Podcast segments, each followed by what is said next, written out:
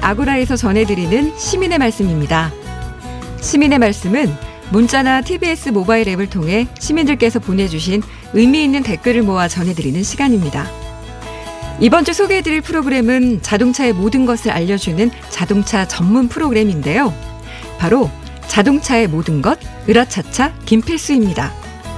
평일 오전 11시 30분부터 12시까지 매일 알찬 코너들로 청취자들을 찾아가고 있는데요.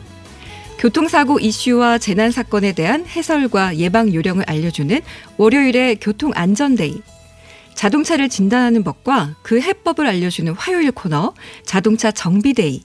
또 자동차의 최신 트렌드부터 재미있는 뒷이야기까지 수요일에는 모빌리티 트렌드 데이 등 시민들이 꼭 알아야 할 자동차에 대한 필수 상식을 전해주고 있습니다.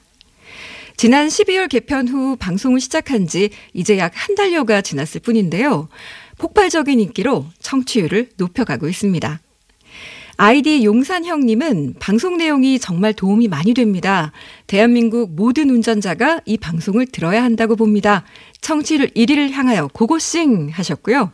또 아이디 지금부터님은 들을 때마다 신기반기합니다. 30분 만에 어떻게 이렇게 알찰 수 있나요? 가성비 최고 유익한 방송입니다 하셨고요. 또 아이디 오지의 마녀님은 자동차에 대해 알면 알수록 배워야 할 게 정말 많네요. 자동차 정보 확실하게 많이 알고 갑니다 하셨고 또 JOD님은 화물차 운전하며 매일 듣습니다.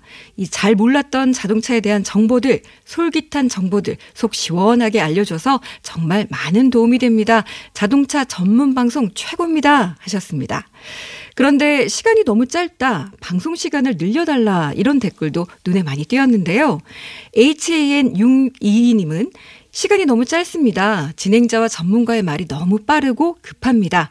여유 있는 진행 부탁합니다. 음악은 없애고 정보를 더 많이 해주세요 하셨고요. 또 아이디 0907님은 자동차 이야기를 더 많이 듣고 싶은 차린입니다. 라고 하시면서 진행자의 역할 비중 조절을 좀 해주시면 안 될까요? 김필수 교수님의 역할이 90%가 되면 좋겠습니다. 라는 의견 주셨고요. 또 아이디 FFAN님은 자동차 관련한 정책 중 진행되지 않았던 것, 또 바뀌어야 될 사항들도 많은데 칭찬보다는 따끔한 질책과 비판을 해주세요. 라고 해주셨고요.